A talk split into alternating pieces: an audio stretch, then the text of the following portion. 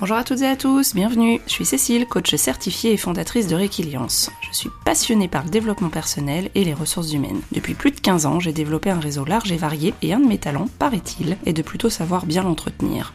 Avec un pour tous, tous coachés, j'ai décidé de partager avec vous ces moments d'échange privilégiés que j'initie chaque semaine avec des professionnels passionnés, tous plus fascinants les uns que les autres. Et je me suis surtout dit que ce serait dommage de ne pas vous en faire aussi profiter. Ce podcast s'adresse à des super coachs, mais aussi à des managers, des professionnels des ressources humaines, en quête d'idées, avides de rencontres et de partages, qui n'ont pas forcément le temps de développer leur réseau et qui veulent quand même découvrir de nouvelles pratiques pour enrichir leur boîte à outils. Si vous avez vous aussi envie de dénicher de nouveaux trucs et astuces d'experts à travers des échanges authentiques et en toute bienveillance, vous êtes au bon endroit à travers des regards croisés dans des environnements variés, je vous propose de rencontrer des personnalités alignées avec lesquelles nous partirons ensemble à la recherche de pratiques différentes et complémentaires en toute simplicité. Alors, à vos écouteurs, c'est parti pour de nouvelles découvertes.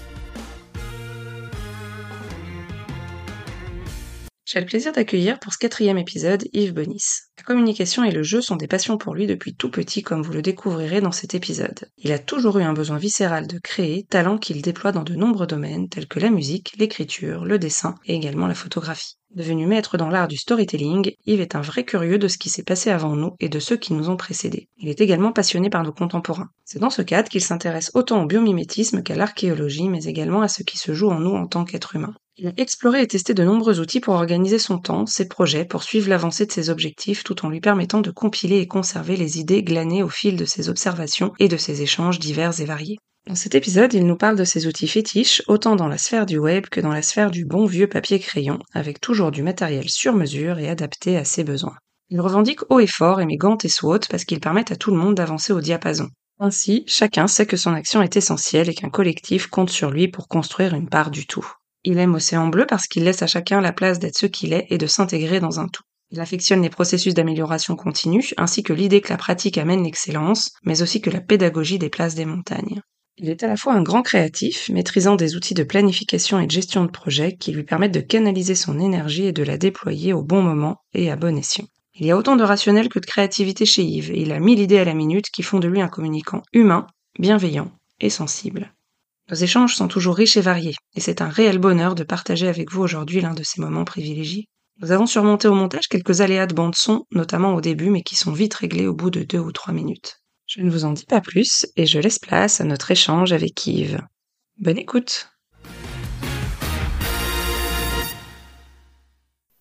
Bonjour Yves. Bonjour Cécile. Bienvenue sur Un pour tous, tous coachés. Je suis ravie de t'accueillir ce matin pour euh, cette quatrième interview euh, de la série de podcasts que j'ai démarré il y, a, il y, a, quelques semaines maintenant. Euh, C'était une évidence pour moi que tu faisais partie des premières personnes que je souhaitais interviewer. Donc merci d'avoir accepté l'invitation et ravie de, de t'avoir ce, ce matin. Merci à toi de m'avoir invité. J'ai hâte de pouvoir répondre à toutes ces questions. Donc effectivement, on a déjà échangé au préalable pour préparer au mieux l'entretien, et puis du coup il y a quelques questions euh, déjà, et puis peut-être d'autres qui viendront en fonction de, notre échange. Et euh, déjà avant de démarrer, j'aime bien présenter euh, mes invités. Donc tu es un de mes contacts réseau, hein, puisque un, un, pour tous tous coachés est un podcast de réseau. Donc euh, tu connais Caroline qui a été interviewée sur le premier épisode. C'est comme ça qu'on a eu l'occasion de, se rencontrer. Et puis Caroline, je l'ai connue par mon réseau. Donc c'est la fameuse théorie des, des, six poignées de main entre deux personnes qui qui existent. Et on se connaît que depuis quelques mois, mais finalement on a eu l'occasion d'échanger sur pas mal de sujets. Et aujourd'hui, euh, on a choisi, et tu m'as proposé un thème qui tient à cœur, qui est la, gestion du temps. Euh, quand on a plusieurs projets, qu'on est euh, entrepreneur ou entrepreneuse et qu'on a plein d'idées et qu'on a aussi des contraintes de temps, je sais que c'est un sujet qui tient vraiment à cœur. Donc, merci de l'avoir choisi. Je pense qu'il peut effectivement intéresser de nombreux auditeurs et auditrices. Puis je dirais que, comme beaucoup de personnes de mon réseau, tu es multicasquette, multi-compétences, avec un parcours notamment dans la communication qui tient particulièrement à cœur. Et j'invite d'ailleurs les auditeurs et auditrices à aller voir ton LinkedIn, qui est riche et qui montre tout à fait ta personnalité avec ton originalité et, ta créativité. Tu as donné des cours, du des conseils, tu interviens auprès de, de dirigeants, d'entrepreneurs, d'entrepreneuses, toujours avec le bon conseil et la petite touche créative qui va bien. Et puis bah, les réflexions, bien sûr, qui nourrissent l'intellect et qui permettent d'aller plus loin. Est-ce que déjà cette présentation, est-ce qu'elle te convient? Est-ce que tu vois des choses à rajouter, des éléments complémentaires? Déjà, je suis ravi que ce soit enregistré, ça, je pourrais le faire écouter à ma maman.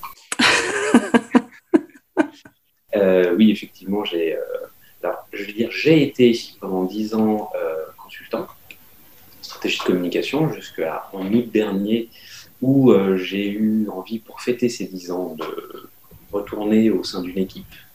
Donc, ce que j'ai fait, donc maintenant je suis la plupart de mon temps responsable de communication dans une entreprise qui s'appelle Spidernet. Euh, mais je garde quand même un pan de mon temps pour pouvoir justement travailler sur des conférences parce que j'adore faire ça, de la formation, du conseil, des choses. Ce que j'ai fait pendant dix ans et qui m'a beaucoup, euh, qui m'a beaucoup, qui m'a passionné en fait. Euh, c'est un petit peu pour ça aussi, face aussi à la, la lumière de ces dix ans de travail en indépendant que j'avais envie de parler de l'intérêt de gérer son temps, de se poser des objectifs, de ne pas avoir peur d'avoir la, de, pas avoir peur de la notion d'objectif, de ne pas avoir peur de la notion de deadline, etc. Parce que je pense que pour avoir accompagné un certain nombre aussi d'indépendants ou de professionnels de, de l'accompagnement, je pense qu'on a très facilement peur de ces éléments-là, que ce soit parce qu'on se lance dans une première partie de carrière ou dans une deuxième où on a pu être plus ou moins traumatisé par les, les objectifs et la notion de devoir se tenir à quelque chose, d'une feuille de route, etc. Donc, dans les métiers de l'accompagnement, souvent, on a un peu peur de se fixer des objectifs, de se donner des deadlines, de, se, de construire un projet avec différentes, euh, euh différents, différents, différents jalons. Et c'est pourtant la porte ouverte à toutes les fenêtres. Donc, mm. voilà, c'est pour ça que j'ai choisi ce sujet-là, pour que peut-être faire partager à un certain nombre de, de tes auditeurs le, le, fait que se concentrer sur un certain nombre de choses, faire des choix et euh, construire un vrai planning, c'est non pas se contraindre, mais s'ouvrir au contraire d'énormes possibilités, la possibilité d'être bien meilleur, d'être plus efficace, d'être plus serein, et d'avoir une vie à soi en plus de sa vie professionnelle, ce qui, on le sait, une grosse difficulté quand on travaille euh, seul ou en tout petit groupe. Ok. Et comment tu y arrivé, toi, du coup, à ce constat que c'était euh, nécessaire de passer par la planification et les objectifs pour avoir cet équilibre vie pro-vie perso? Par les excès, clairement. Les excès, ouais. Hmm. Je me souviens quand j'étais petit, euh, je voyais mes parents qui rentraient à la maison avec du travail et je me disais, moi, quand je serai grand, j'ai pas envie de ramener des devoirs. Moi, j'avais des devoirs. Je me disais, ça ne m'intéresse pas de passer toute ma vie. Euh, quand je suis devenu papa, je me suis dit, bah, ça va être le moment de mettre, euh, mettre en œuvre mes, mes convictions.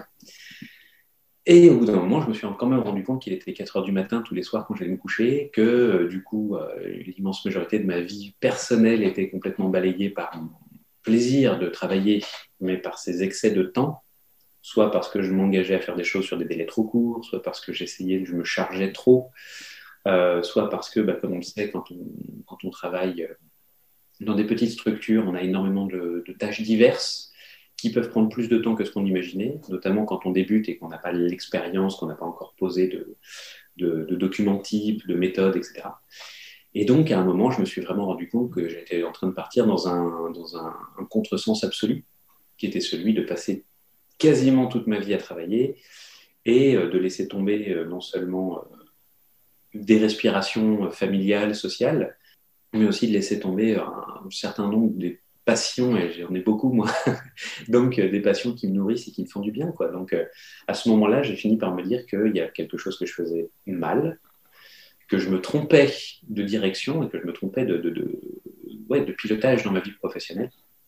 Donc c'est comme ça que je me suis dit qu'il fallait que je structure un peu tout ça et que je me suis rendu compte qu'en fait, ça faisait pas si mal que ça, et qu'au contraire, ça permettait de pouvoir euh, donner de la place à ce qu'il devait en avoir. Donc le travail, particulièrement quand on choisit le sujet de notre, entreprise, on, peut y passer toute sa vie, c'est clair. On aime ça, on se passionne, on découvre, on se forme, on, se, développe, on expérimente. Euh, dans les métiers du conseil comme le mien, euh, on peut avoir aussi une espèce de fièvre de la, construction d'outils. se lancer dans la construction de méthodes, avoir des idées, se dire ah ça c'est génial, comment n'y ai-je pas pensé avant? Quitte à se rendre compte deux semaines plus tard qu'en fait c'était simplement un truc qu'on avait lu précédemment, mais euh, voilà, on peut facilement tomber dans une espèce de fièvre de travail qui, euh, bah, qui emmène tout sur son passage. Et après, ça peut avoir des conséquences néfastes sur sa vie familiale quand on en a une, sur sa vie amicale, sur sa vie, euh, sur sa santé. Mmh. Un truc très important, je sais que vous en avez parlé notamment avec Caroline, hein, tout à fait. l'impact du travail sur la santé. Euh, donc, euh, moi, je me suis retrouvé à avoir mal au dos, avoir des tas de, problèmes comme ça, parce que justement, je passais 10, 12, 14 heures euh, assis devant mon ordinateur, travailler fiévreusement, me disant ah, ça c'est une idée géniale, tiens, la veille, comment est-ce que je peux développer cette compétence que je n'ai pas? Et voilà, et donc en fait, on déborde, on déborde très vite, on, peut déborder beaucoup. Et voilà, c'est comme ça que je me suis dit qu'il fallait que je fasse autrement. Mm. Et comment tu t'y es pris alors pour sortir de cet état fiévreux et d'excès pour pouvoir justement euh, avancer petit à petit dans, ton cheminement, euh, fixer des objectifs, gérer son temps, planifier? Il y a peut-être un truc déjà que je dois préciser, c'est que je ne suis pas un fou non plus du, euh, du process. C'est-à-dire que mmh. je, je, ne peux pas réguler ma vie au quart d'heure ou à la minute euh, parce que pour le coup, c'est peut-être un côté créatif ou j'en sais rien, mais je, je, ça marche pas. Je me suis imposé des choses, j'ai essayé de m'imposer des. Euh, à partir de maintenant, euh, tous les jours à telle heure, tu vas faire ça. ta veille professionnelle, tu vas la faire tel jour, de temps à temps, etc. Ça marche pas. J'arrive pas à me tenir à ça, ça ne correspond pas à mon caractère. C'est peut-être une première chose que j'ai envie de, partager avec les autres. C'est que on fonctionne pas tous de la même chose, de la même façon, pardon. J'encourage tout le monde à se pencher sur la théorie des intelligences multiples, par exemple, qui est très intéressante, euh, qu'on ait ou pas eu des traumatismes à l'école, mais pour se rendre compte que euh, on a tous des façons différentes d'apprendre, de construire, de réfléchir, qui font que dans notre travail, on mène pas les choses de la même façon. Ça amène aussi du coup un pas de recul par rapport à, par exemple, ce que je vais dire, mais ce qu'on peut voir ou lire aussi sur le web, euh, où on va avoir parfois des gens qui vont nous donner la méthode, qui vont nous vendre d'ailleurs très souvent la super méthode pour devenir hyper productif, hyper efficace, euh, développer son chiffre d'affaires, exploser son réseau, exploser son, euh, carnet d'adresses de commandes, etc. Très souvent, ce sont des gens qui vendent la méthode qui a fonctionné pour eux, parfois avec la meilleure des bonnes volontés, hein, avec les intentions les plus pures, mais ça marche pour eux, ça ne marche pas forcément pour tout le monde. Donc euh, voilà, la première chose, c'est, je pense qu'il est très intéressant de se pencher sur sa façon personnelle de fonctionner, de réfléchir, de construire et de pouvoir donc se donner du rythme, c'est-à-dire des balises. Quoi. Voilà, je fais ça, mais de tel moment à tel moment, pas tout le temps. Je ne laisse pas déborder. Je pense que ça, c'était très important. Euh, je pense que je m'écarte un petit peu de ta question initiale, si tu veux me la redonner. Oui, ouais, exactement, il n'y a pas de souci. Du coup, j'ai retenu déjà première étape, apprendre à se connaître soi-même, son rythme, et puis euh, jalonner hein, et baliser tout ça au niveau de la gestion du temps. Et en fait, euh, tu as tout à fait euh, répondu, en tout cas sur les premières étapes par lesquelles tu étais passé toi, pour pouvoir justement organiser ton temps et sortir de cette fièvre et de cet excès dont tu parlais tout à l'heure. Après, il y a une deuxième chose qui était importante pour moi, une sortie que je me suis forcé à marcher. Et donc en fait, euh, à l'époque où j'ai débuté euh, l'activité, euh, habité à la campagne, ce qui est un luxe, ce qui me permettait de pouvoir marcher pendant des bornes en parlant à haute voix sans que personne me regarde de travers. Et en fait, je me suis rendu compte que marcher et oraliser mes pensées, mes réflexions, etc., me permettait de calmer aussi une espèce de furie de d'une part de créativité, mais aussi de flou, c'est-à-dire que j'avais des idées qui tournaient en boucle j'avais des problématiques qui tournaient en boucle, des problématiques parfois d'entrepreneurs très classiques, comment je vais développer mon chiffre, où est-ce que je vais trouver des nouveaux clients, qu'est-ce que je peux construire qui soit à nouveau attractif, parce que je me persuadais que ce que je faisais ne l'était plus. Euh, et donc en fait, en allant marcher par cette activité physique légère, simple, hein, mais euh, euh, aller prendre l'air, me forcer à aller à l'extérieur, aller prendre la lumière, etc. et, réfléchir à haute voix, ça m'a vraiment permis d'une part de structurer ma pensée et d'écarter tout ce qui servait à rien, parce que je m'entendais parler et que je pouvais. Euh, ah, par contre, ça devait être bizarre. si quelqu'un y assistait, je pense que les, animaux qui se baladaient à ce moment-là dans la campagne ont dû en parler encore. moi, je discutais le truc en disant Ouais, mais non, tu vois, je sais pas s'il faut vraiment l'exprimer comme ça. Ça me paraît bizarre. voilà, on était plusieurs autour de la table. Mais euh, ça m'a vraiment permis de retrouver une hygiène de vie et une hygiène mentale. Euh, puisque voilà, j'arrêtais de me, de, me, de me contraindre ou de me contredire dans ma propre tête. je, vais vraiment passer pour un type bizarre à la fin de cette, ce podcast, mais je ne pense pas être tout seul pour autant. Mm. Euh, j'ai accompagné 200 entreprises en 10 ans à peu près. De ce qui m'est revenu, j'étais pas tout seul dans ce truc-là. Moi, je pense qu'effectivement, je partage avec toi l'avis qu'on est plusieurs à avoir plusieurs euh, discussions internes avec nous-mêmes et avec nous nous-mêmes et nous nous nous nous-mêmes. et que ce sont de ces réflexions-là généralement que sortent les meilleures, euh, les meilleures idées. Donc, donc du coup, de la marche, de la mise en action et du mouvement. Et de l'oralisation. Donc euh, je faisais euh, parfois trois, quatre conférences par jour à moi. Hum. Ok. C'était aussi un vecteur d'entraînement très très fort pour les vraies conférences, les vraies formations, les vrais conseils que j'ai pu faire. Hmm. Donc euh, voilà.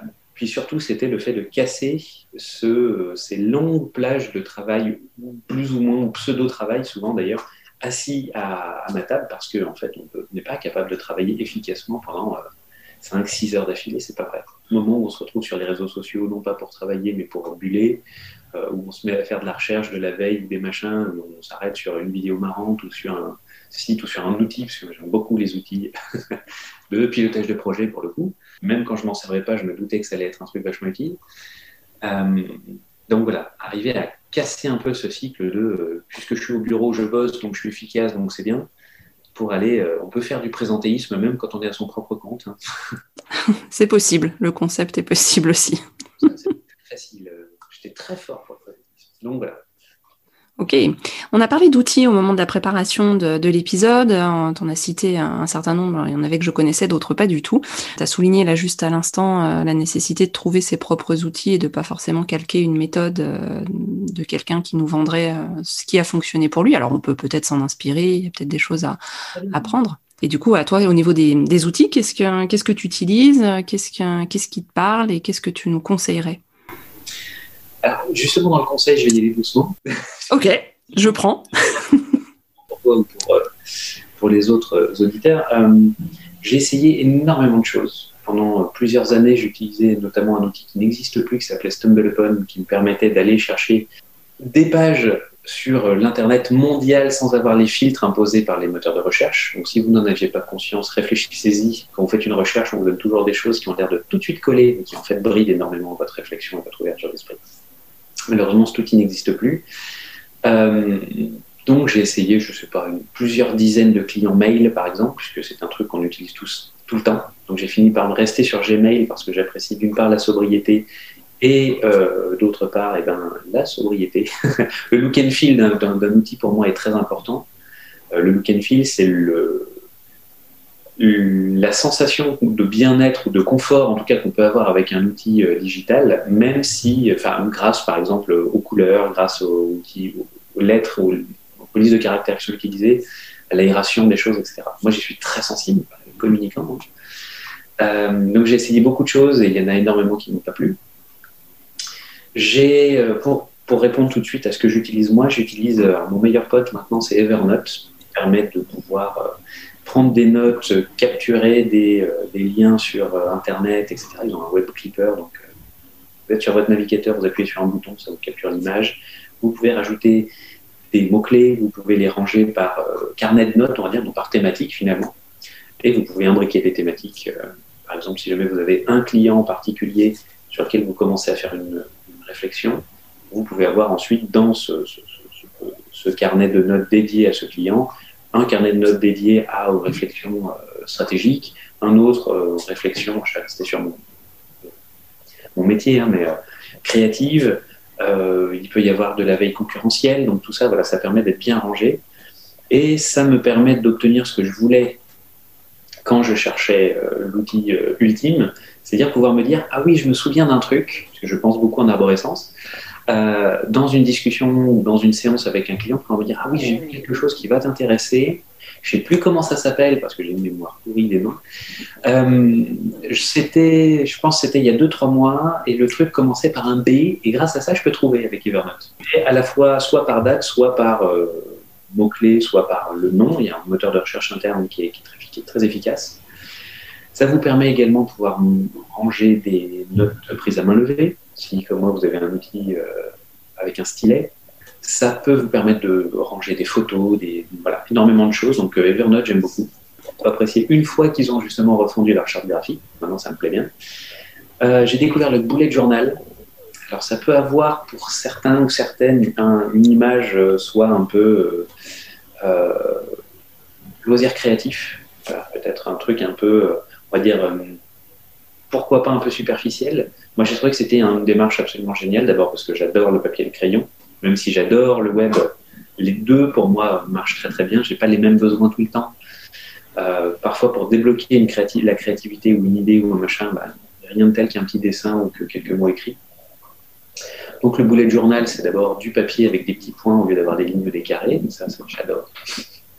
Ça permet de pouvoir même dessiner sans être, ennuyé par le, filigrane, enfin l'arrière-plan.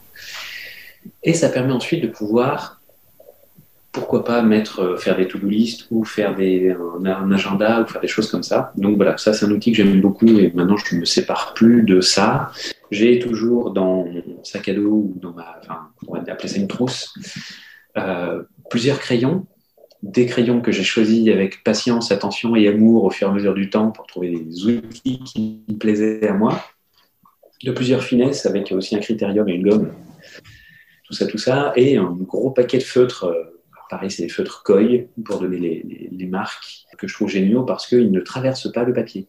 Donc voilà, moi j'ai beaucoup de petites choses, beaucoup de petits détails, j'ai essayé beaucoup de cahiers différents, j'ai essayé beaucoup de choses, dans la perspective de pouvoir ensuite avoir des outils qui me soient confortables, qui me soient, enfin, qui soient fiables tout le temps, et donc qui ne freinent plus ma réflexion. Quand je dégaine un outil, j'ai pas besoin de réfléchir pour savoir si ça va bien marcher, je sais qu'il est nickel sur mon usage.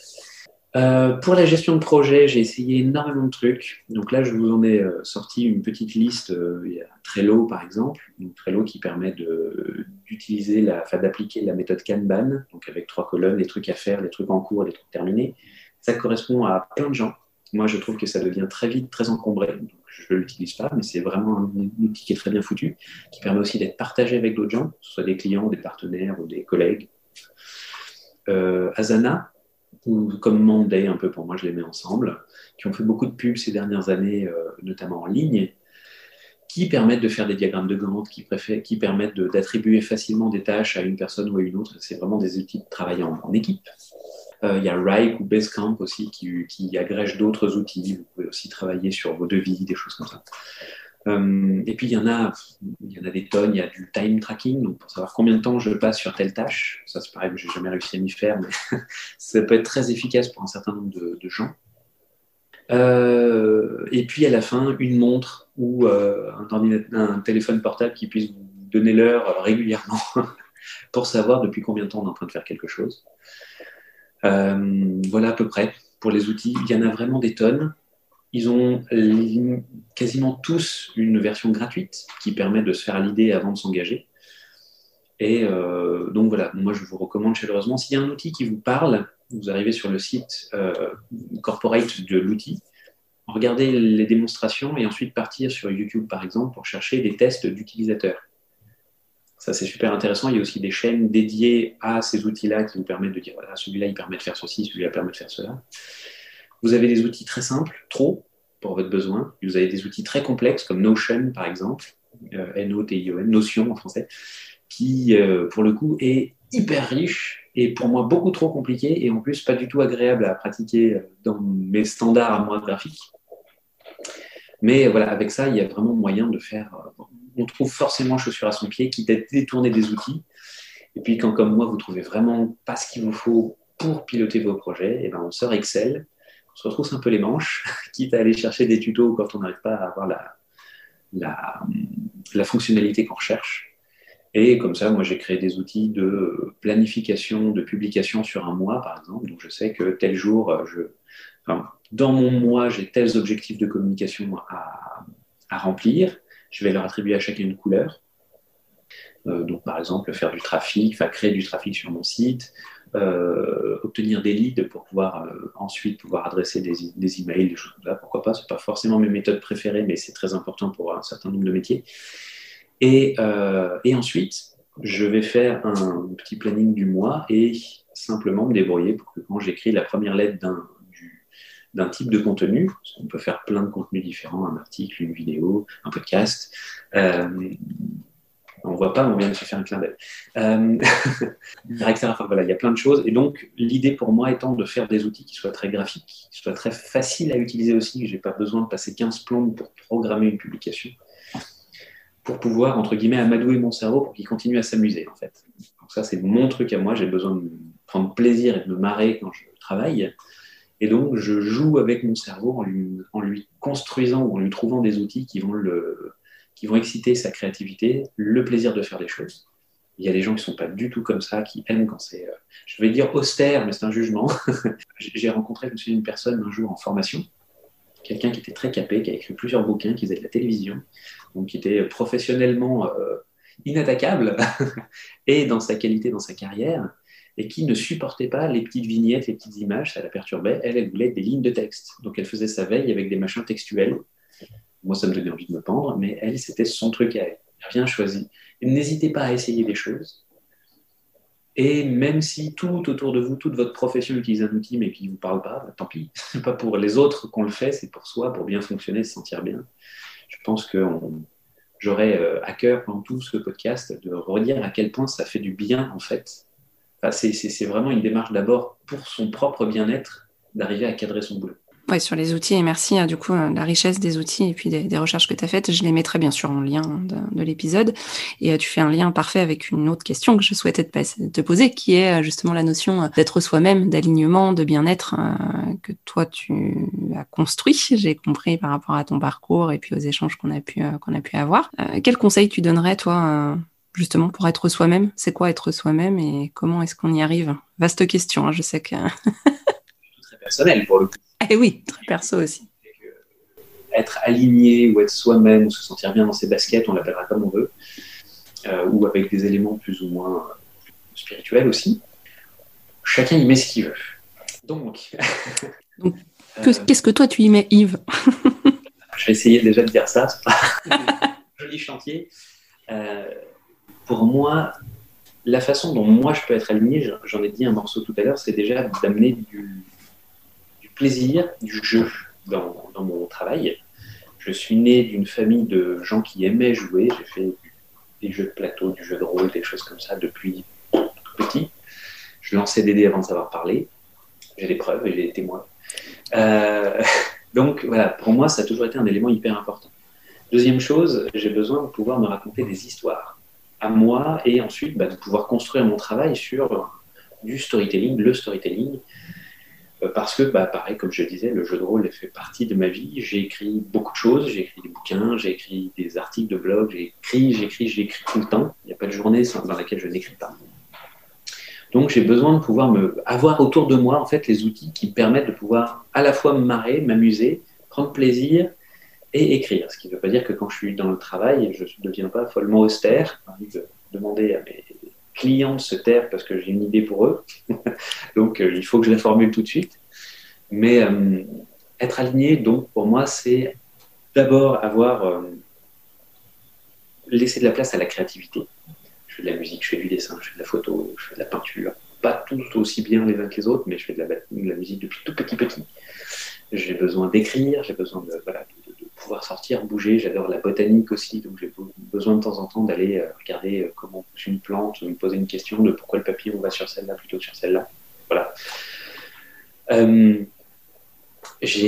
donc ça, c'est quelque chose d'important pour moi, pouvoir laisser mon esprit vagabonder et sur tout un tas de choses, même si dans l'esprit de mes contemporains, ça n'a pas toujours été quelque chose de, de, comment dire, de rationnel. Moi, ça me fait du bien, j'en ai besoin pour mon équilibre. Donc j'ai appris aussi à plus demander pardon pour ça et dire bah oui, euh, là je sors, j'ai besoin d'aller prendre l'air et je vais aller garder un buisson, n'importe lequel, même en plein cœur d'une ville, il y a toujours un truc qui pousse. Ça me fait du bien. Parfois j'ai besoin de faire un peu de percussion, j'ai besoin de griffonner un truc et de mettre de la couleur partout. Voilà.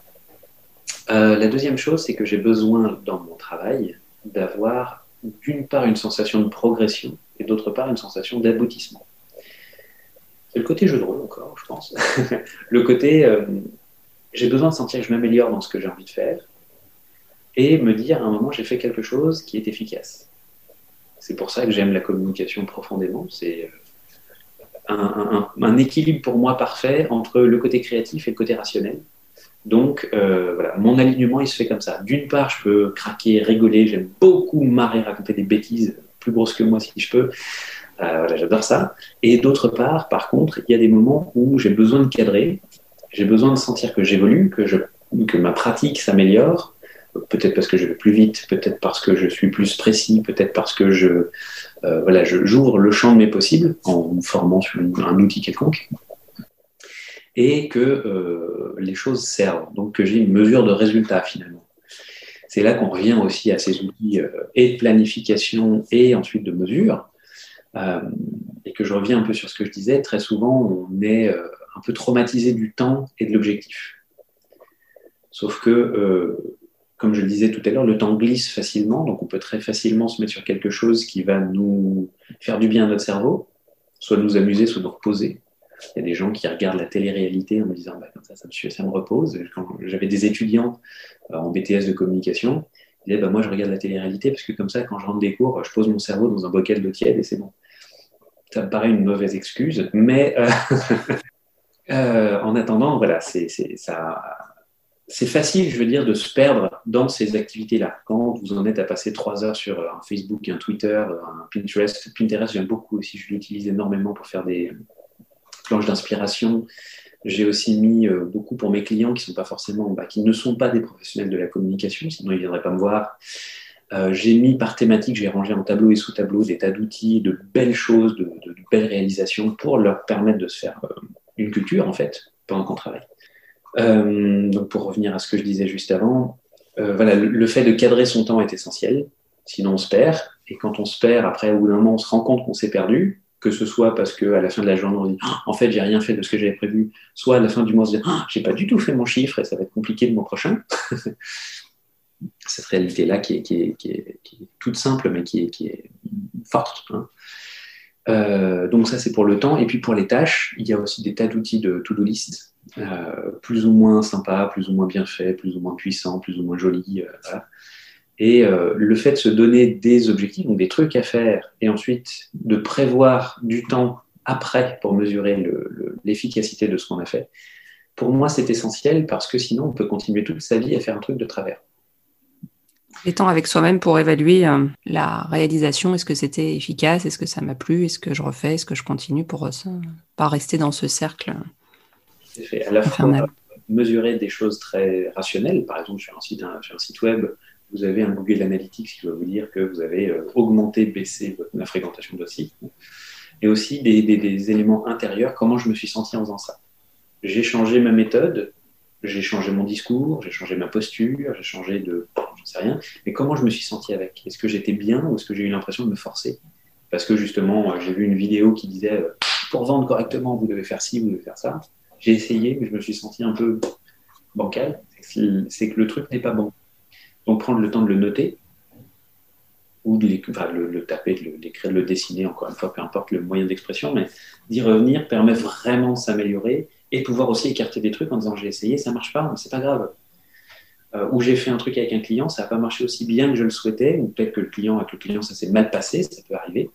Euh, espérons que ce soit rare, mais ça peut arriver quand même. Euh, ça permet de pouvoir se dire, bon, des, clients qui sont dans ce type de, configuration-là, c'est pas pour moi. Ça, c'est super important aussi. Ça évite de courir d'une mauvaise expérience à une autre et de réitérer des schémas comme ça. Donc, euh, donc voilà, vraiment, j'insiste là-dessus. C'est vraiment ce que je voulais passer aujourd'hui. Quand on se dit qu'on va faire quelque chose, prévoir du temps avant pour le préparer et du temps après pour mesurer si c'était bien, si ça valait le coup, s'il faut recommencer ou pas. Et être bienveillant avec soi tout, tout le long on a le droit d'être euh, fatigué, euh, malade, préoccupé, pas bon. J'espère qu'aujourd'hui, ça sera efficace, le podcast, mais ça arrive, quoi. Je veux dire, on peut être un en dessous, c'est pas grave. Faut pas aller se mettre la rate au courbouillon, se détester. Moi, à un moment où j'étais en grande difficulté, on m'a dit à chaque fois que tu croiseras un miroir, fais-toi un bisou. C'est l'air bête, mais je l'ai fait et je suis remonté. Donc voilà, être, être gentil avec soi, c'est quelque chose d'essentiel qu'on oublie trop facilement. C'est facile de se taper dessus, finalement, nous, on ne peut pas s'échapper. Euh. Mais euh, voilà, quand. Euh, c'est tellement facile de dire, ah non, je suis bête, ah non, comment je suis trop bête, ou ça, de toute façon, ce sera pour moi, ou j'y arriverai pas, ou ça, je vais laisser les autres le faire, ou les gueux, ça, c'est un truc pour les gens qui sont plus forts, plus grands, plus diplômés, plus ceci, plus cela. C'est hyper facile de se l'envoyer dans les dents, mais c'est très compliqué après d'arriver à se pardonner de ça. je pense que c'est un travail aussi essentiel que d'arriver à, travailler sa bienveillance. Puis si on commence vraiment à yoyoter, bah, sortir, aller se balader, prendre un peu l'air, et pourquoi pas se pencher pour regarder ce qui pousse ou ce qui bouge autour de soi. Enfin, c'est un autre sujet. ce sera peut-être l'objet d'un autre podcast sur le biomimétisme, mais c'est un sujet que, tu, qui te passionne et, que je trouve super intéressant. On a déjà eu des, super discussions à ce sujet-là. Et tu parlais de prendre soin de soi, et du coup, euh, j'ai envie d'élargir aussi à prendre soin des autres et euh, du coup de prendre soin de son réseau également, puisque c'est une question que je pose à mes invités sur un pour tous, tous coachés, de savoir comment est-ce que toi tu t'y prends pour entretenir ton réseau, puisque du coup, tu as aussi un réseau qui est très large et varié, et on a échangé là aussi à plusieurs reprises à, ce sujet-là. Donc, quels sont tes, tes trucs et astuces pour entretenir ton réseau? Peut-être la première chose, moi j'ai pas du tout, bien que ayant fait des études de communication, il y a eu des cours sur la gestion de réseau et tout, pendant des années j'étais mauvais. j'ai vécu très isolé, à la campagne, comme je le disais. Et il y a un truc que je dis à tous ceux qui se disent qu'ils sont nuls en réseau, c'est que moins on voit de gens, moins on se sent capable de voir des gens. Moi, j'ai expérimenté dans ma vie, dans ma chair, mon esprit malade. Euh, moins on voit de gens, plus on a peur d'aller au contact. Moins on échange avec les gens, plus on se dit qu'on ça sert à rien. Soit qu'ils nous apporteront rien, ils sont trop cons, ils n'ont rien compris. Soit c'est euh, on est soi-même trop con ou pas intéressant ou pas capable de. Donc, euh, j'ai vécu ça et à un moment, je me suis rendu compte que, bah, je pense que tout le monde va le dire dans le podcast si ce n'est pas déjà fait, euh, tout seul, on va plus vite. Et quand on est comme moi, on a tendance à aimer aller vite. C'est assez séduisant de se débrouiller tout seul. Mais ensemble, on va plus loin. Et ça, il faut l'avoir expérimenté pour s'en rendre compte. Euh, donc, moi, ma façon de gérer mon réseau, même si je suis un petit peu mal à l'aise parce que je suis beaucoup moins fou que toi, je pense, là-dessus, c'est d'abord de se dire avec qui j'ai envie de discuter. À un moment, je me suis rendu compte que sur mon LinkedIn, j'avais quelque chose comme 300 ou 400 contacts, ce qui est déjà pas mal, hein, et qui étaient tous du CRI, tous du même monde du web marketing, de la communication. Or, euh, malgré tout le respect que j'ai pour euh, la majorité de ces professionnels, du coup, on retombait tout le temps sur les mêmes sujets, et tout le temps dans une démarche commerciale foireuse aussi. Sauf que c'était délicat pour moi de voir sans arrêt des gens qui essaient de me vendre quelque chose que je faisais au quotidien. Donc la première chose que j'ai faite, ça a été d'aller diversifier mon réseau. J'adore l'histoire, j'adore l'archéologie, je trouve ça fascinant, j'adore, et comme on l'a dit tout à l'heure, la botanique euh, et la nature en général, j'adore le biomimétisme que j'ai découvert en 2013 et qui a été une passion que j'ai utilisée dans mon travail et que je garde avec moi tout le temps. Donc, du coup, j'ai commencé à aller sur LinkedIn, m'adresser à des gens que je ne connaissais ni d'Eve ni d'Adam, avec lesquels j'avais pas quasiment pas de contact. Il faut quand même avoir un tout petit lien, c'est quand on n'a pas d'abonnement premium. Et du coup, j'ai commencé à écrire à ces gens en disant écoutez, voilà, vous êtes archéologue, moi je trouve ça super intéressant. Est-ce que vous seriez d'accord pour qu'on discute J'ai strictement rien à vous vendre. Euh, je n'ai rien à vous acheter non plus, que ce soit clair. Par contre, votre métier a l'air génial. Ça me ferait plaisir qu'on en parle. Et étonnamment, quand on commence à parler aux gens comme ça, ils sont vachement détendus et euh, euh, très souvent, pas tout le temps, il y a des gens qui sont soit très pressés, soit qui sont justement très focalisés sur du réseau utile, utile tout de suite, je veux dire. Mais euh, voilà, très souvent, les gens sont très ouverts, ravis de pouvoir échanger, ravis de pouvoir raconter ce qu'ils font, comment ça se passe. J'ai eu l'opportunité de passer 2-3 heures à discuter avec une archéologue qui m'adressait un portrait un peu, un peu en demi-teinte de son métier, mais c'était intéressant de découvrir ça. Et euh, découvrir à la fois le côté passionnant, et, euh, un petit peu euh, le, noyau, le cœur de passion des métiers, et puis la réalité de terrain aussi, c'est-à-dire que bah, comment ils vivent, comment sont gérées les choses, quelles sont leurs frustrations, comment ça fonctionne. Moi, je trouve ça fascinant comment est-ce qu'on devient archéologue, comment, euh, ou historien, ou sociologue, ou géographe, ou, euh, ou botaniste, ou euh, explorateur polaire, parce que oui, il y a des gens dont c'est le métier. Tapez ça sur LinkedIn, vous en trouverez quelques-uns qui notamment sont en lien avec le biomimétisme. Comment est-ce que, enfin voilà, il y a plein de gens qui font des choses fascinantes au-delà de son petit cercle, enfin de notre petit cercle à nous qu'on connaît déjà un peu par cœur. Donc euh, voilà, la première chose pour moi, ça a été d'envoyer des bouteilles à la mer en disant bonjour, je voudrais du contact humain. Voilà. Ça, ça a été génial parce que j'ai eu des jolis retours. Ce qui fait que maintenant, quand j'arrive sur mon mur LinkedIn, j'ai aussi des illustrateurs, j'ai aussi des, enfin, un peu tout ce que j'ai évoqué là. Du coup, je prends plaisir à m'intéresser à mon réseau. ça, déjà, c'est énorme. Ensuite, la deuxième chose, ça a été euh, d'aller discuter avec les gens de façon très euh, ouverte, euh, y compris des gens qui pouvaient être des prospects pour moi, en disant écoutez, voilà, voilà ce que je fais, je vois que vous faites ça, je trouve ça super intéressant, est-ce que ça vous branche qu'on en parle? Et après, bah, si jamais dans l'échange on arrive à se dire qu'on a un truc à faire ensemble, on le fera. Mais dans tous les cas, je trouve que ce que vous faites est intéressant. J'ai vraiment toujours cherché à réfléchir, à prendre contact avec des gens que je trouvais intéressants dans leurs valeurs, dans leur démarche, dans leur métier. Donc euh, voilà, je suis pas du tout un, prophète de euh, allons chercher les gens qui peuvent nous filer du fric et euh, tout de suite, et peu importe ce qu'ils font du moment qu'on arrive à leur fourguer quelque chose. Ça se note, ça s'entend un peu dans le champ lexical que j'utilise, je pense. Mais voilà, pour moi, le réseau, il doit être, ça doit être des, liens humains qui vont durer. Mmh. Donc il faut essayer de trouver des gens avec lesquels humainement ça va bien se passer. Voilà. Donc ça, fonctionne très bien pour LinkedIn. Après, euh, dans les soirées, les événements réseau, donc évidemment en ce moment c'est un peu plus délicat, mais euh, j'espère que ce podcast sera écouté et à un moment où la Covid sera un, un vieux souvenir, on rigolera très fort, je ne sais pas. Et euh, dans les soirées réseau, au début, moi j'étais très timide et je ne savais pas du tout comment aborder les choses, donc j'ai demandé à des copains, je sais comment toi, j'ai reçu quelques, conseils, mais précisément des conseils avec lesquels moi, je n'étais pas à l'aise. Finalement, j'ai défini ma méthode.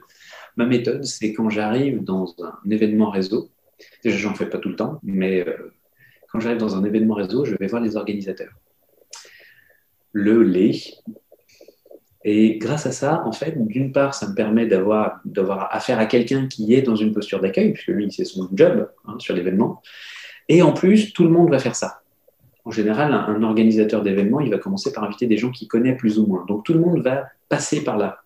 Donc je me retrouve à un endroit où tout le monde va venir, au lieu que moi je sois obligé de courir d'une personne à l'autre. Je me trouve sur le point névralgique en fait de l'événement, ce qui me permet d'échanger avec les gens, ce qui me permet de savoir ce qu'ils font avant de leur dire ce que je fais, et donc du coup de pouvoir rebondir en disant ah oui tiens vous faites ça, oui c'est chouette et du coup comment ça se passe, voilà. Donc euh, à tous ceux qui sont un peu timides ou qui ne savent pas comment engager l'échange, je vous recommande chaleureusement d'aller choper les organisateurs, discuter un petit peu, éventuellement échanger vos cartes ou tout ça. Mais euh, voilà, et puis du, coup de pouvoir échanger avec les, gens les uns après les autres. Et puis après, j'ai toute une théorie. J'ai dû écrire des articles sur l'utilisation d'une carte de visite aussi. Pas, à mon sens, à les distribuer comme des flyers à la sortie d'un bar, euh, mais donnez-les au bon moment, c'est-à-dire au moment où vous avez vraiment quelque chose à raconter avec la personne. Si l'échange se fait, si vous sentez que vous allez avoir un intérêt commun à continuer à discuter, là, vous pouvez dire, je, te propose de donner ma carte.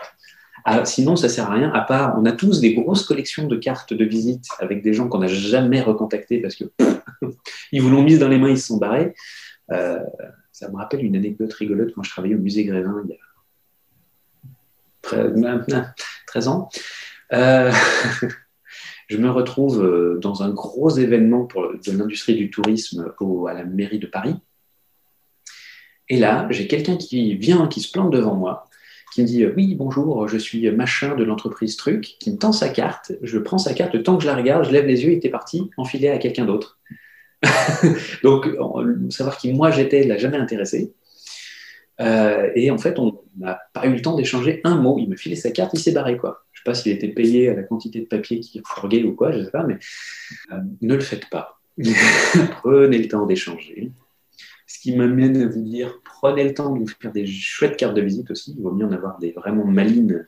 J'ai un board Pinterest là-dessus, il y en a plein, il y en a 300, je crois. Donc, si d'inspiration, allez voir ça voilà, pour que ce soit vraiment un outil de lien plutôt qu'un outil de quantité euh, anonyme. Je vais faire le lien du coup euh, avec ce que tu m'as dit euh, juste avant qu'on commence à enregistrer, puisqu'on a parlé du livre que tu souhaitais nous, présenter et qui est justement les idées, les idées qui collent. Tu m'as montré la, première page du livre et la couverture même. Fait le lien avec trouver les idées qui restent, qui restent en tête. c'est ton livre du moment. Qu'est-ce que tu peux nous en dire? Qu'est-ce qui fait que tu l'as choisi pour nous en parler aujourd'hui? C'est un livre du moment perpétuel depuis que je l'ai trouvé. je le garde tout le temps, j'adore. J'adore ce bouquin. Il y en a plein en fait que, dont je pourrais parler. Euh. je vais commencer par celui-là, puis après, si tu as deux minutes, je t'en sors deux, trois autres, puisque l'inspiration arrive. Euh, Très bien. Donc, ce livre qui a été, euh, qui s'appelle donc Ces idées qui collent, qui a été fait, je vous une petite seconde, je retourne sur la, voilà, par, par Chip et Dan Heath, H-E-A-T-H, est un bouquin, donc Ces idées qui collent, c'est le titre, qui parle de, euh, des idées qui nous restent dans le crâne sans qu'on sache pourquoi. On a tous des légendes urbaines qu'on connaît, on n'y pense absolument jamais, sauf quand quelqu'un vous en parle. Par exemple, est-ce que vous savez qu'il y a des alligators dans les égouts de Paris? Ça, quand j'en parle, en général, il y a, je sais environ une personne sur trois qui me dit non, j'en ai jamais entendu parler. Donc pour les deux autres pierres, sachez que ça, c'est typiquement une idée, vous ne savez pas qui vous l'a dit, quand, pourquoi, mais vous l'avez dans la tête. Donc on en a tous des choses comme ça. Euh, par exemple, pour ceux qui ne s'intéressent pas particulièrement à l'histoire des marques, Noël, le Père Noël a été inventé par Coca. Je trouve que c'est faux, mais on l'a dans la tête. Et donc ce livre, ces idées qui collent, parle de qu'est-ce qui fait que ces, idées-là, ces notions-là, ces histoires-là nous restent dans la tête alors qu'il y a tout un tas d'autres trucs qui passent d'une oreille à l'autre et qui s'en vont dans les limbes. Et donc, en fait, les deux auteurs ont travaillé sur euh, définir finalement des caractéristiques de ces idées qui nous collent à l'esprit. Donc, ils en ont défini six. Euh, et c'est un bouquin qui, d'une part, est très, très, très ludique à lire. En plus, la, mise en page est très agréable. Moi, j'y tiens beaucoup. Ça aussi, la littérature professionnelle en général, c'est absolument imbuvable. Celle-là est vraiment, ce bouquin est vraiment chouette et euh, dans lequel vraiment vous allez pouvoir comprendre que on a tout le temps des choses à communiquer, tout le temps des choses à expliquer, euh, expliquer son métier, qu'est-ce que je fais dans la vie, quels sont les produits ou les services que je peux proposer. Euh, parfois, je ne sais pas moi, expliquer les résultats d'une étude qu'on a menée. Et si jamais on n'y fait pas gaffe, on peut se défoncer, passer des, des, heures, des jours, des semaines, des années à, travailler son message, on peut s'offrir les services des meilleurs, on peut investir des sommes colossales pour un truc qui ne rapportera strictement rien, ce qui ne va pas s'imprimer dans l'esprit des gens. Avec ce bouquin, vous allez voir que les six idées, donc euh, de mémoire, je vais probablement encore en oublier un, mais euh, il faut qu'une une idée qui colle est une idée simple, inattendue, crédible, concrète, et ça, Dieu sait que dans les métiers d'accompagnement, le, côté concret, il passe souvent à la trappe. Donc il faut que ça déclenche une émotion. Alors une émotion, ça peut être le rire, la peur, la, la colère, ça les journalistes le maîtrisent très bien. Euh, voilà, peu importe l'émotion, mais il faut que ça en crée une, et il faut que ce soit raconté dans une histoire. Donc les six sont là. Euh, donc voilà, ces six caractéristiques-là, lorsque vous êtes en train de construire un message, peut être même un post LinkedIn ou un article de blog ou un podcast, euh, pouvoir se demander si votre, si, votre, votre message répond à ces caractéristiques-là, alors vous avez des chances que votre message serve à quelque chose. S'il y a des gros trous, genre c'est pas du tout concret, ou c'est pas du tout simple, euh, ou c'est pas du tout inattendu, si vous raconter la même chose que tous les autres, il y a de grandes chances que ça serve même à rien de vous envoyer, en fait, de publier ou de l'émettre. Donc ça, c'est un super bon bouquin. Et dans tes autres idées qui te sont venues alors, c'est quoi les autres? Un grand classique qui est souvent mal aimé, ou alors pris de façon très euh, au pied de la lettre, il s'appelle L'art de la guerre de Sun Tzu, qui est un grand classique de la, des, bibliothèques euh, commerciales par exemple. C'est un bouquin qui parle de, qui a été écrit en, 400, 450 avant Jésus-Christ théoriquement, en Chine, et donc vous avez des conseils pour aller faire la guerre. Ce qui est génial dans ce bouquin, c'est que le concept de base, c'est de se dire, le summum de la stratégie ben, militaire, c'est de gagner sans combattre. Première chose. Il y a des très bonnes raisons pour ça, et très humaines finalement. Et ce que je trouve génial dans ce bouquin, c'est qu'en fait, ce n'est pas du tout pour moi une apologie de la guerre, c'est une apologie de l'imagination. Il nous explique une chose, il nous, parle en fait de chercher le maximum d'informations avant de se lancer dans un projet. Moi, j'appellerais pas ça de la guerre, mais un projet qu'un goût pour la violence, mais et euh, donc être capable de se poser des questions sur quelle est la psychologie des gens auprès desquels je vais aller m'adresser. Est-ce que c'est des gens très emportés, très inquiets, très euh, enthousiastes euh, Par exemple, quand on organise un événement, la météo est quelque chose d'évident. Lui, il en parlait déjà il y a 2500 ans. et ce qui est génial, c'est qu'après, tout tourne sur une idée d'astuce de comment je peux arriver à contourner les difficultés. À partir de plus je maîtrise mon environnement, plus je vais pouvoir trouver des idées créatives pour pouvoir soit m'intégrer à mon environnement, soit contourner les, problématiques que m'impose mon environnement. Euh, et, donc, en fait, pour moi, c'est un bouquin qui est hyper jouissif parce qu'il ne parle que d'intelligence, de créativité.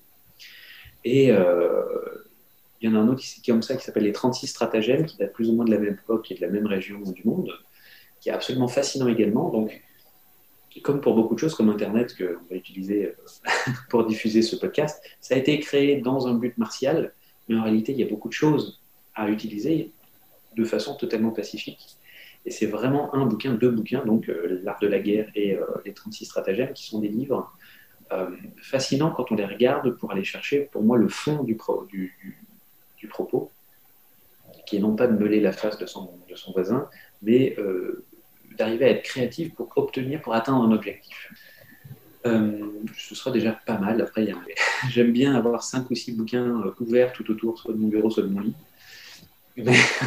sur le storytelling, sur euh, énormément de trucs. Et puis la, la littérature.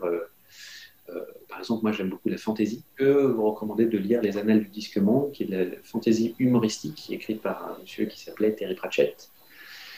C'est hyper marrant, mais j'ai appris énormément en communication à travers ce truc-là. Donc, euh, pour peu qu'on ait un peu le goût de la métaphore, c'est tout ce qu'on peut apprendre dans ce bouquin. Euh, voilà, je pense que pour la bibliothèque, pour le moment, ça ira. c'est déjà, déjà, pas mal. Merci de ce, de ce partage de tes livres qui te, qui te marquent ou qui t'ont marqué. Et euh, pour terminer du coup l'interview, il me reste la question que je pose aussi à, tous mes, mes, invités. Quel sujet te semblerait pertinent dans la continuité de ce qu'on a abordé aujourd'hui ou qui pourrait justement t'intéresser toi ou peut-être intéresser aussi d'autres personnes qu'on pourrait aborder dans un prochain podcast? Un sujet qui me paraîtrait super intéressant à, travailler, ce serait euh, comment arriver à dynamiser sa créativité quand on est indépendant, quand on est euh, petite boîte, etc. Parce que euh, et puis arriver aussi à dompter son envie de stimuler sa créativité, parce que c'est pas tout d'être créatif, c'est on peut aussi très bien tomber dans un piège. Moi, je pourrais en parler pendant des plans parce que j'ai fait des erreurs avec ça dans le pilotage de mon entreprise. être créatif, c'est super important, trouver des idées nouvelles, innover, etc., c'est super bien. Mais on peut aussi tomber dans un excès qui est celui de se dire il faut que je crée tout le temps. Moi, c'est ce que j'ai fait. Dès que j'ai trouvé un concept qui fonctionnait euh, commercialement, je me suis dit ok, celui-là c'est fait, je passe au suivant. Ce qui fait que, d'une part, c'était la porte ouverte à beaucoup de gens qui ont, euh, on pourra parler plagiat aussi, qui sont venus piocher dans ce que j'avais euh, émis. J'ai beaucoup blogué pendant ces dix ans de travail indépendant. Et deuxième chose, en fait, c'est complètement anti-pilotage d'entreprise. C'est-à-dire qu'un un entrepreneur euh, compétent, lui, quand il trouve quelque chose qui fonctionne, après, il essaye d'en vendre, de rentabiliser son idée. Moi, j'ai travaillé comme un créatif, comme un communicant, je vais dire créatif, au lieu de travailler comme un, comme un communicant entrepreneur pendant plusieurs années avant de me rendre compte. C'est-à-dire que donc à chaque fois, j'essaie de trouver une nouvelle idée. Celle-là, elle marche, j'en ai vendu un peu, hop, je passe à autre chose parce que j'avais besoin de créer, parce que j'avais peur qu'on se lasse, parce que plein de choses dans ma tête et ah oui, tiens, un truc qu'on pourra dire, n'hésitez pas en tant qu'entrepreneur à entreprendre une psychothérapie. c'est fou ce que c'est utile. Je ne me contredirai pas. Non, je te contredirai pas du tout, au contraire. c'est absolument génial pour se débarrasser de plein d'idées, de une des fameuses croyances limitantes, tout ce qu'on peut avoir comme poids euh, familial, d'héritage. Voilà, c'est un truc à faire, c'est très très bien. Moi, c'est le plus beau cadeau que je me sois fait. Euh, après la parentalité. Donc, euh, vraiment, c'est un truc, euh, très chouette. Pour revenir à ce qu'on disait, voilà, la créativité, c'est génial, mais ça peut vous amener à des excès qui, sont, euh, qui peuvent vous plomber, littéralement. Moi, je l'ai vécu. Donc, je suis probablement pas le seul. En attendant, voilà, il y a des méthodes, il y a des tas de façons d'exciter sa créativité, d'avoir des idées, de jouer avec. Je parlais de couleurs, de changer souvent de médium pour réfléchir, etc. Mais je pense que ce serait un super sujet à aborder et à partager avec, euh, avec tes auditeurs et être plus Super, merci beaucoup en tout cas. Euh, effectivement, le sujet est, est, passionnant, intéressant. Et euh, c'est vrai qu'on en a parlé, hein, mais l'importance pour toi de, de l'histoire, du storytelling, ça fait partie de, de, tes talents et de ce qui te fait aussi vibrer. Et tu arrives tout de suite à capter en quelques minutes d'échange ce que tu peux justement apporter à à une personne en face de toi qui serait justement en train de se poser la question de comment j'agence tout ça dans ma tête et qu'est-ce comment j'écris mon histoire. Donc euh, pour l'avoir, euh, t'avoir vu le faire avec d'autres personnes et l'avoir, euh, tu l'as fait aussi pour moi. Donc du coup j'ai trouvé ça très très chouette. Donc ça fait partie des sujets aussi intéressants. Ça c'est pour que ta maman puisse écouter aussi la fin de, de l'épisode. début et la fin, le reste elle le connaît. Je ferai un montage spécial, promis. Merci en tout cas pour ton temps, pour tout ce que tu nous as livré et puis du coup tous tes trucs et astuces et euh, merci aussi pour euh, bah, la transparence de, tes expériences. C'est toujours intéressant de, savoir un petit peu comment d'autres sont passés par euh, des étapes qu'on est peut-être soi-même en train de, traverser et comment toi tu as trouvé tes clés pour, pour être toi-même et puis continuer ton, ton chemin qui est tracé en lien avec la créativité, la nature. Je retiens aussi la mise en route, le rythme et puis le temps qu'on passe avec soi-même pour être sûr d'être au bon endroit et d'aller là où on a vraiment envie d'aller. Euh, de mon côté, je te remercie pour cette démarche de podcast et d'agréger des idées de gens variés pour, pour, pour venir nourrir les réflexions de tes auditeurs. Je trouve ça formidable. Bravo pour ton. Alors, pour le coup, chers auditeurs, chères auditrices, si vous avez des besoins d'apprendre, n'est-ce pas, à gérer un réseau, je pense que vous avez là une, une je sais pas comment dirait, une maître, une maîtresse, une, une, une experte de la question. Au moins tout ça. non, non, je ne dis pas, c'est vraiment, je crois, sinon je ne le dirais pas. Donc, merci beaucoup, Cécile, pour, pour cette belle expérience. Merci à toi, Yves. Merci d'avoir écouté l'épisode jusqu'au bout. J'espère que l'échange vous a plu. N'hésitez pas à aller sur la page du podcast Un pour tous, tous coachés, sur le site www.requiliance.fr. Je compte également sur vous pour déposer vos 5 étoiles et votre avis sur votre plateforme préférée d'écoute. Cela permettra à de nouvelles personnes de découvrir plus facilement le podcast et d'agrandir la communauté. Encore merci et à très vite pour de nouvelles aventures.